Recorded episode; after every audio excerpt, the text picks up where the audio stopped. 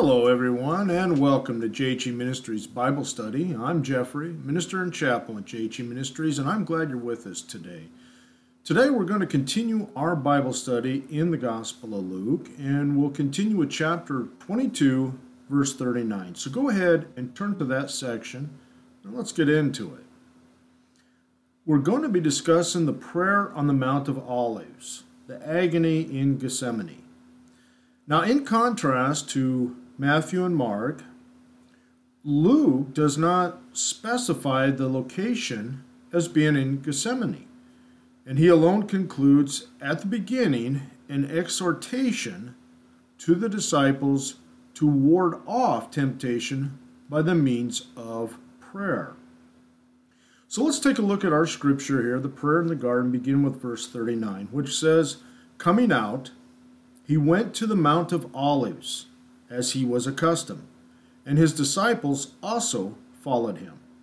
When he came to the place, he said to them, Pray that you may not enter into temptation.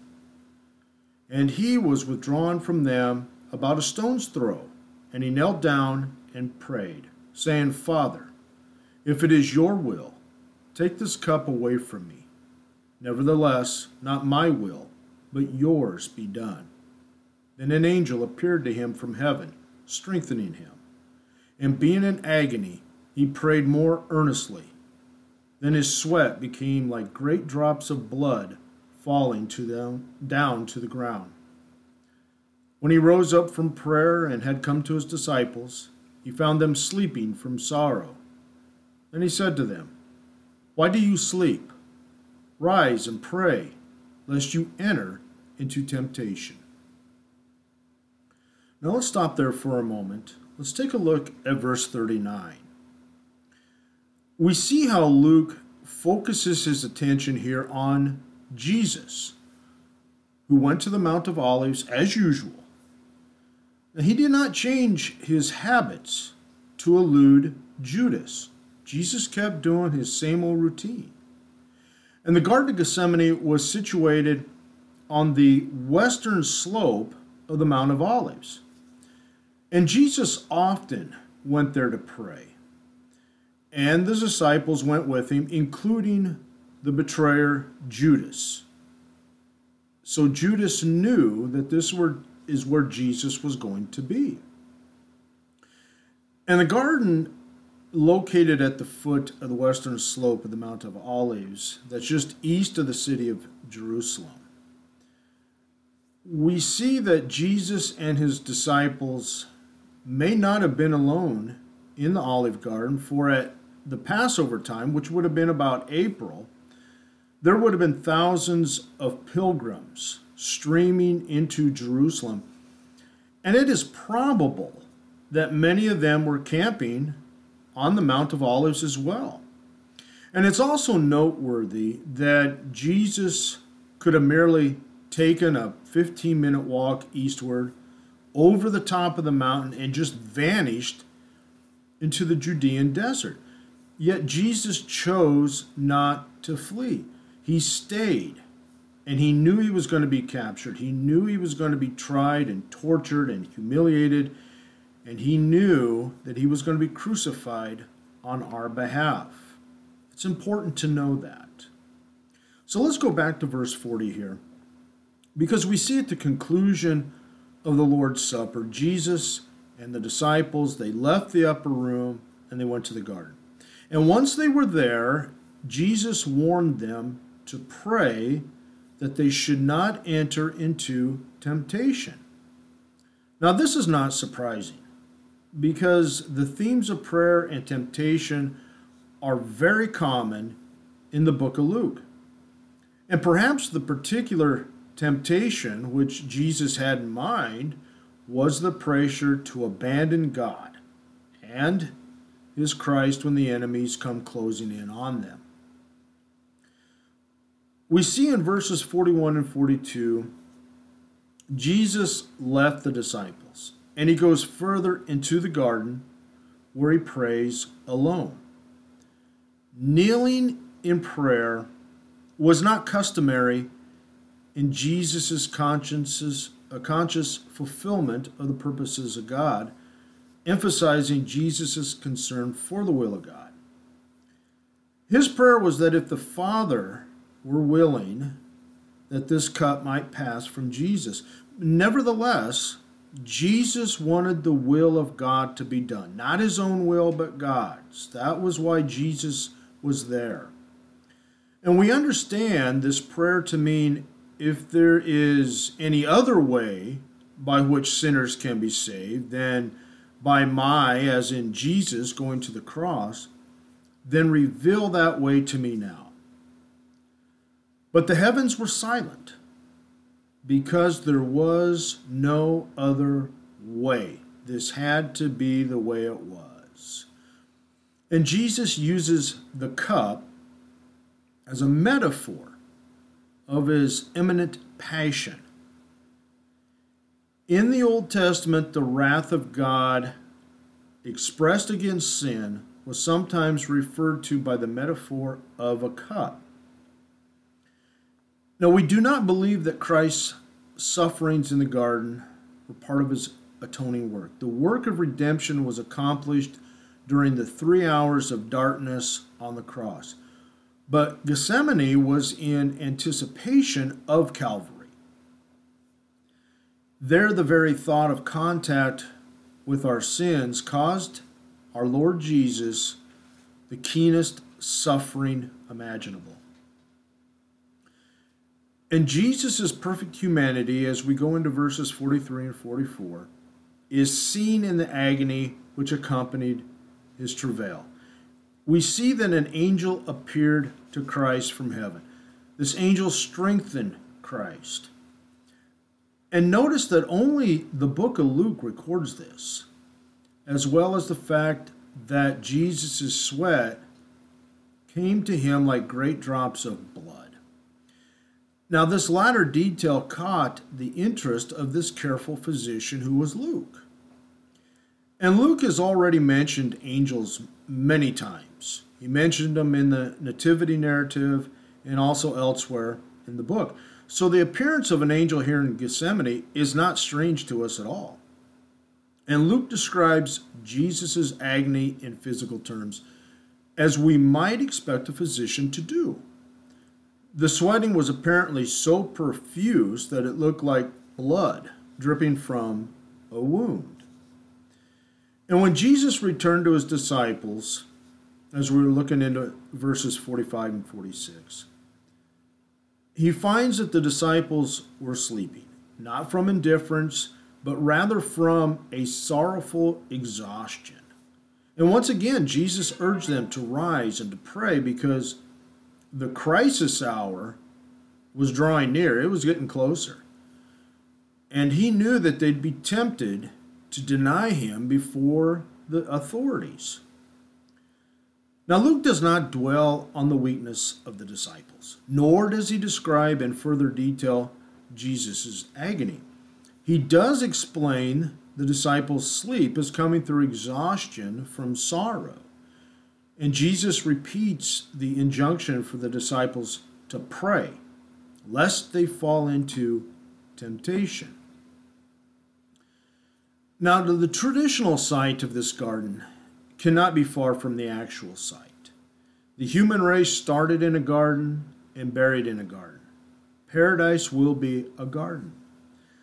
Jesus had come out of eternity knowing that the cross was at the end of the road, for he knew that he was coming as the Lamb of God to take away the sins of the world.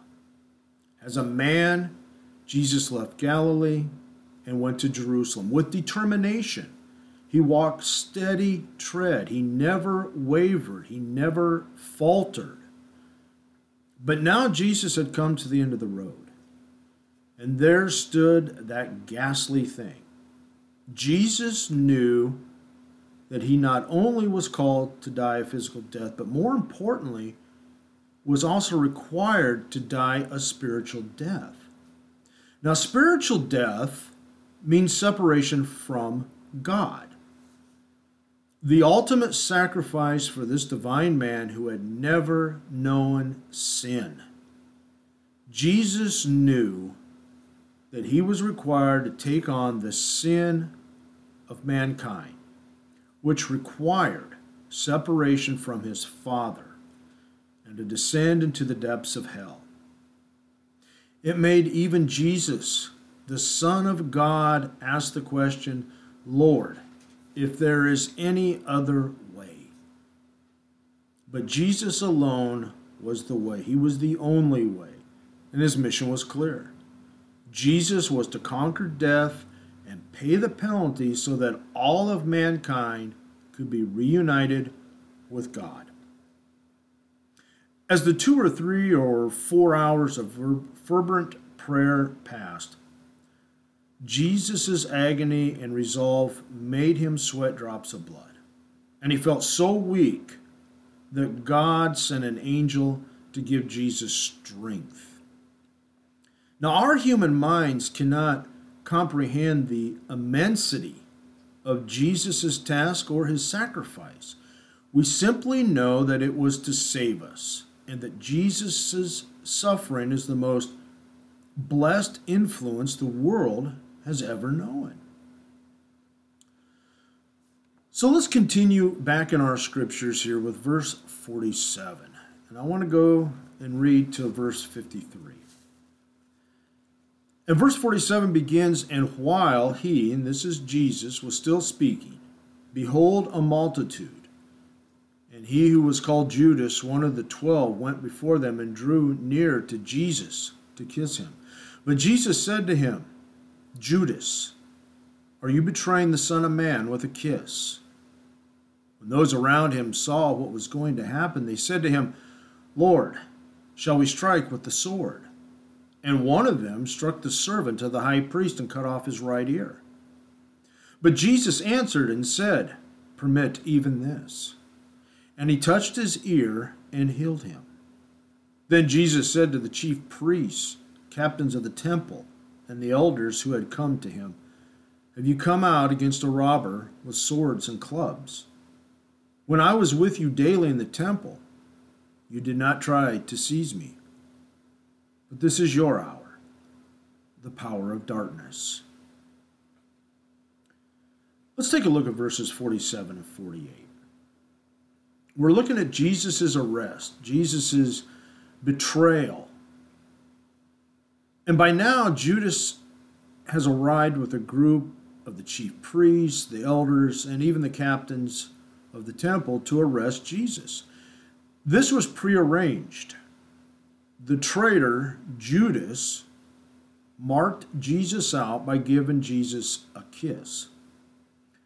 It was the crowning touch of horror, the last point of infamy beyond which human infamy could not go.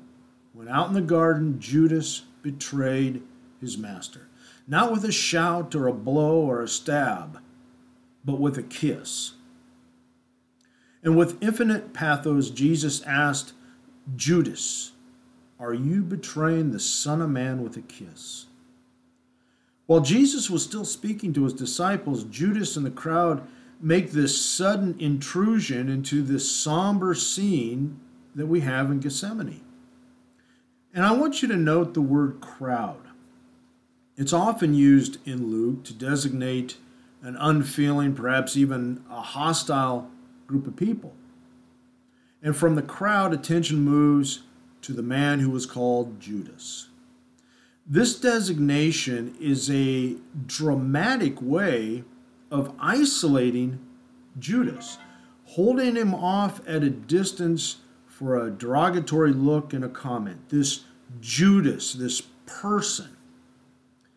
And the betrayal was accomplished with a kiss in order to identify Jesus in the darkness of the night. But in the high drama of this actual situation, it was cruelly hypocritical. Now, the disciples, verses 49 to 51 here, they realized what was going to happen, and they're ready to take the offensive. In fact, one of them, Peter, to be specific, takes a sword and he cuts off the right ear of the servant of the high priest. Jesus rebukes Peter for using these kind of means to fight a spiritual warfare. Jesus' hour had come. God's predetermined purposes must come to pass. Graciously, Jesus touched the ear of the victim and he healed him. Now, in the book of John, chapter 18, verse 10, it does tell us that it was Peter who drew the sword. John 18:10 says, Then Simon Peter, having a sword, drew it and struck the high priest's servant and cut off his right ear.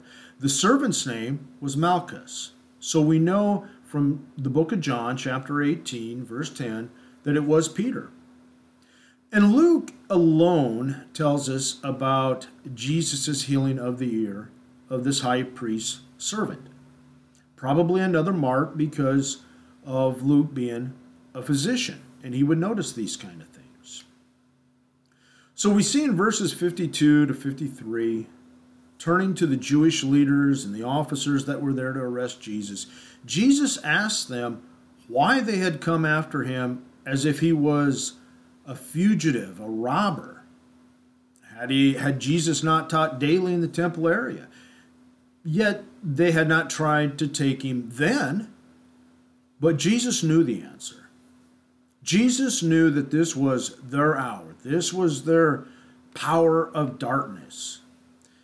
And it was now about midnight on a Thursday. And it seems that the religious trial of our Lord had three stages. The first one, Jesus appears before Annas. And then Jesus appeared before Caiaphas. And finally, he was arraigned before the Sanhedrin. Now, the events from this point through verse 65 that we will be getting into probably took place between 1 a.m. in the morning and 5 a.m. on Friday morning. And verse 52 gives us details regarding the makeup of the crowd. We have religious, we have political, and we have military leaders. Now, these details suggest Luke's emphasis that it was not the believing Jews who brought about Jesus' crucifixion, but it was their arrogant leaders. Jesus' crucifixion was brought about by these arrogant leaders, and Jesus' comment shows the underhanded nature of their act the word hour. That here designates a time of opportunity or a time of destiny. The verb reigns represents the now exousia, which is power or authority. Now, Satan had previously offered Jesus this power, this authority, this exousia in the temptation in chapter 4, verse 6. But Jesus, who after obediently going to the cross would receive all authority from the Father, God the Father. We see that in the book of Matthew, chapter 8, verse 18. And from the Father was willing to have Satan exercise his authority for a time under God's plan of salvation. So now let's take a look at Peter's denial. We're going to start looking at verse 54. Now, throughout this and the succeeding sections, we're going to have or we're going to see dramatic tension mounting. A contributing feature is the simultaneous action that takes place in the house of the high priest with Jesus that we'll see right away here in verse 54. And in the courtyard with Peter in verse 55 that's going to follow. Now, Luke separates this, these two sequences of events to enable the reader to follow Peter's experience and then to follow Jesus' trial separately. Luke does not tell us anything about a night session of the trial, but allows it or allows for it in verse uh, 54. The story of Peter's denial presents a sober and real picture of the prominent apostle. And along with verses 31 and 32, it offers a deep spiritual lesson about humility and spiritual conflict. conflict. So let's take a look at this here.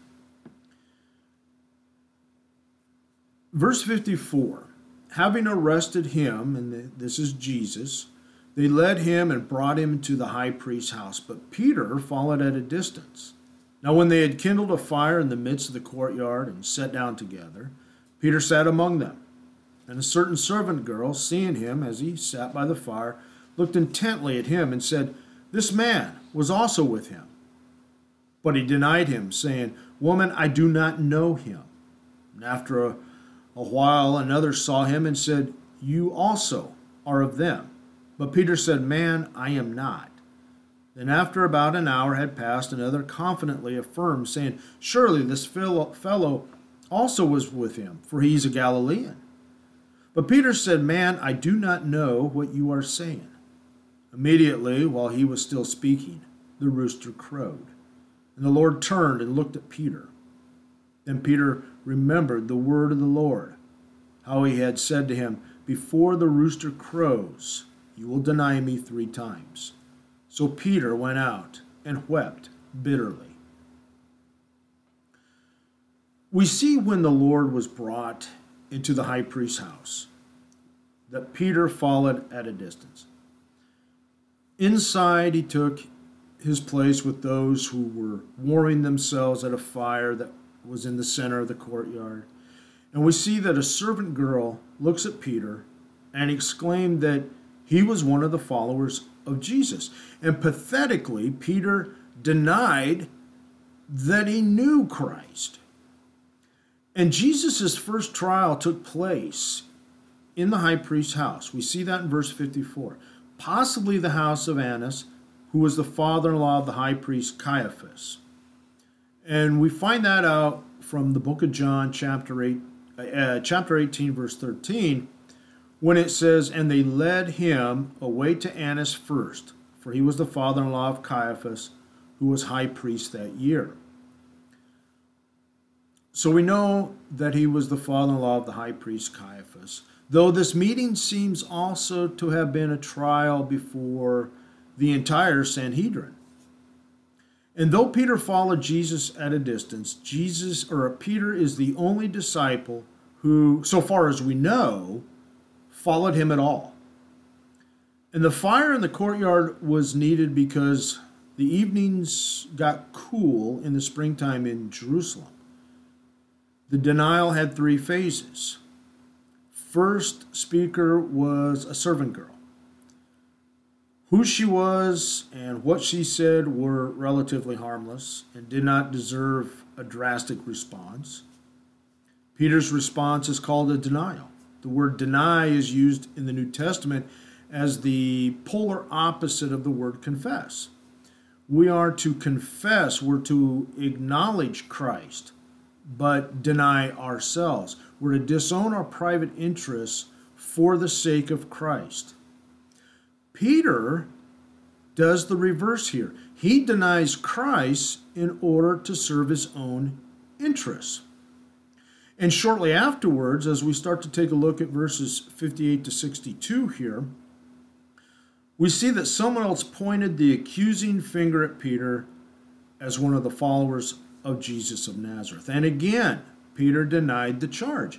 After about an hour, someone else recognized Peter as a Galilean and also as a disciple of the Lord. Peter denied any knowledge of what the man was talking about.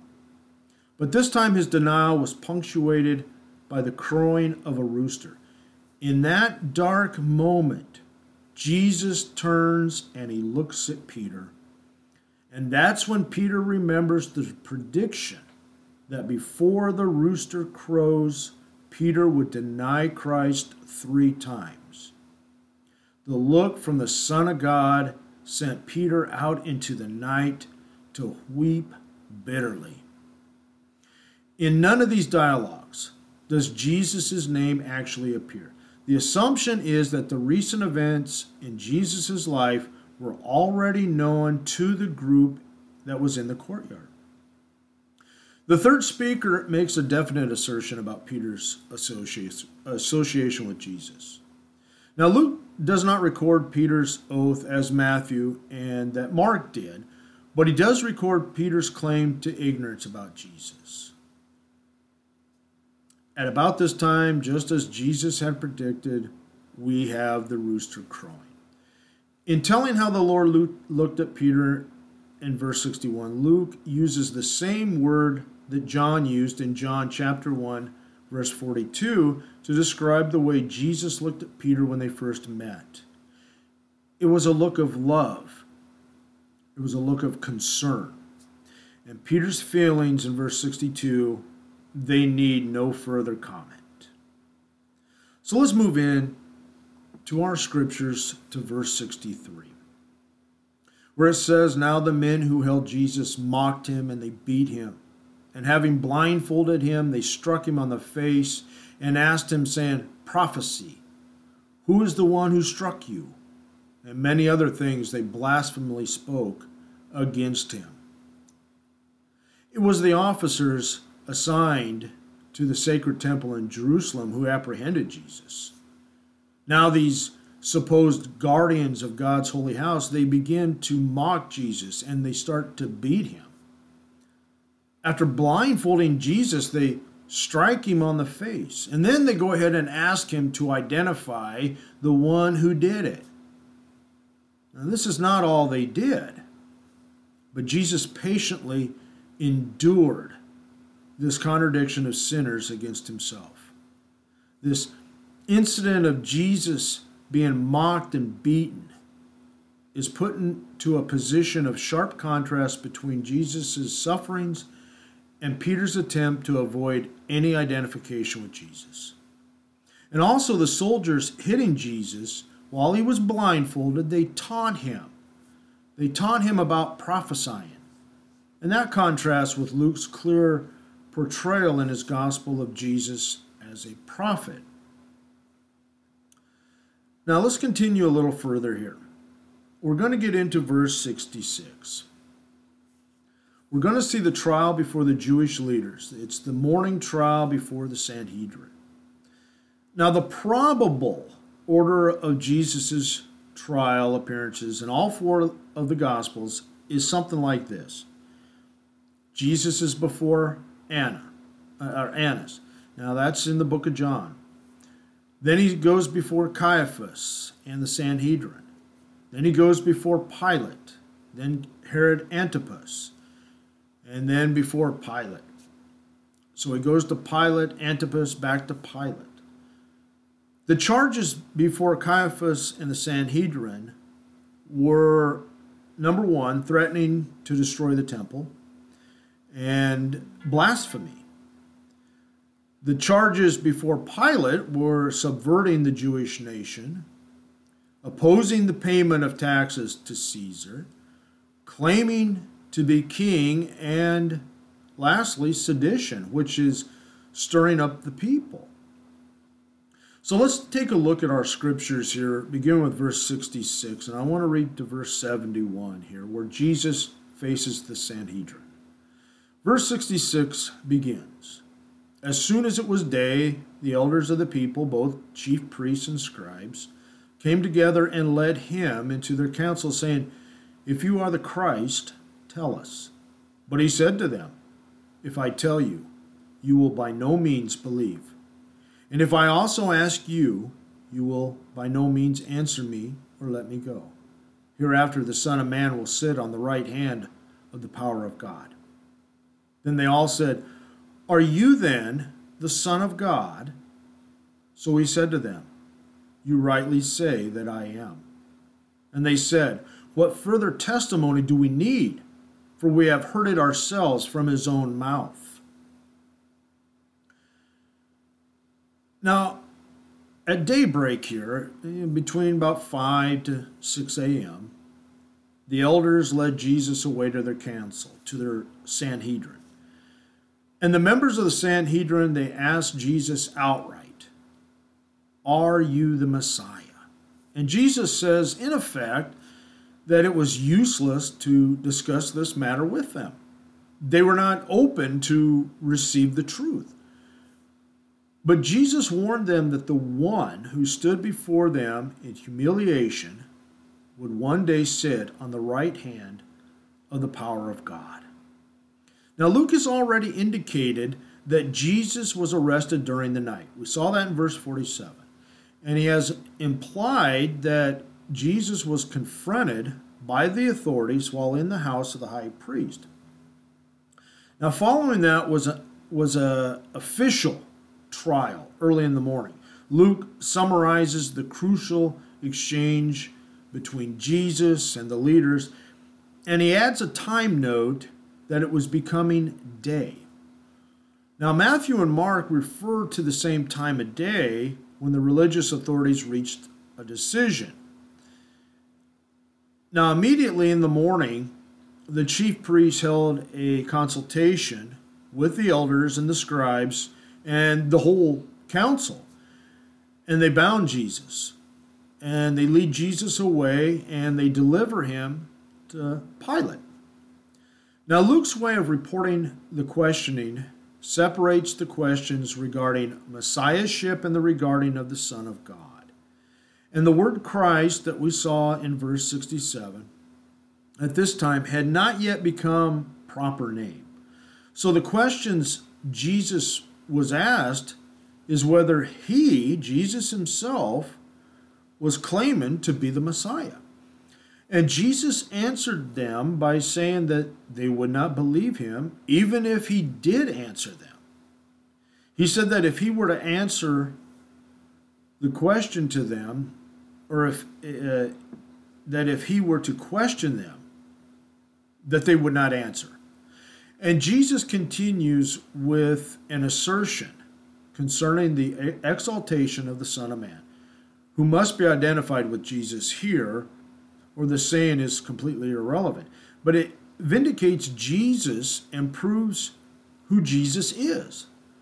This saying in Luke stresses the fact that from that very time in Jesus' appearance before the council, he was to be exalted and note that Luke's emphasis on now, the present reality events that have their main significance in the future. But Luke is concerned with the present vindication of Jesus. And to finish up this section here, or finish up this chapter rather, with verse 70 and 71, we see then that they asked Jesus plainly, if he was the Son of God. There is no question what they meant. To them, the Son of God was the one who was equal with God. The Lord Jesus answers, You rightly say that I am. And that was all they needed. Had they not heard him speak what they considered blasphemy, claiming equality with God, that's what they wanted him to say. That's that was their smoking gun, so they could accuse him of blasphemy. To them, there was no need for any other further testimony. But there was a problem in their law. The penalty for blasphemy was death. Yet the Jews were under Roman power, and they did not have the authority to put prisoners to death. That is the little rub that we have right now. So, what do they do? They take Jesus to Pilate and he would not be the least bit interested in any kind of religious charge such as blasphemy. So they had to prefer political charges against Christ to take Jesus before Pilate, to have something done about Jesus. So, standing independent of and subsequent to the question about Messiahship is a question in verse 70 which serves to emphasize that Jesus is himself the Son of God and is not merely called such as an honorific title because of his role as Messiah. And Jesus' reply, while not a direct affirmation, was taken as such, as verse 71 shows. And the nature of this reply is understandable in the light of Jesus' uh, remarks that we saw in verses 67 and 68. That's chapter 22. We got two more chapters left. Next time we are going to begin chapter 23. We'll have the trial before Pilate and before Herod. So be sure to come back and join us for that. Until next time, God bless you and keep living Christian strong.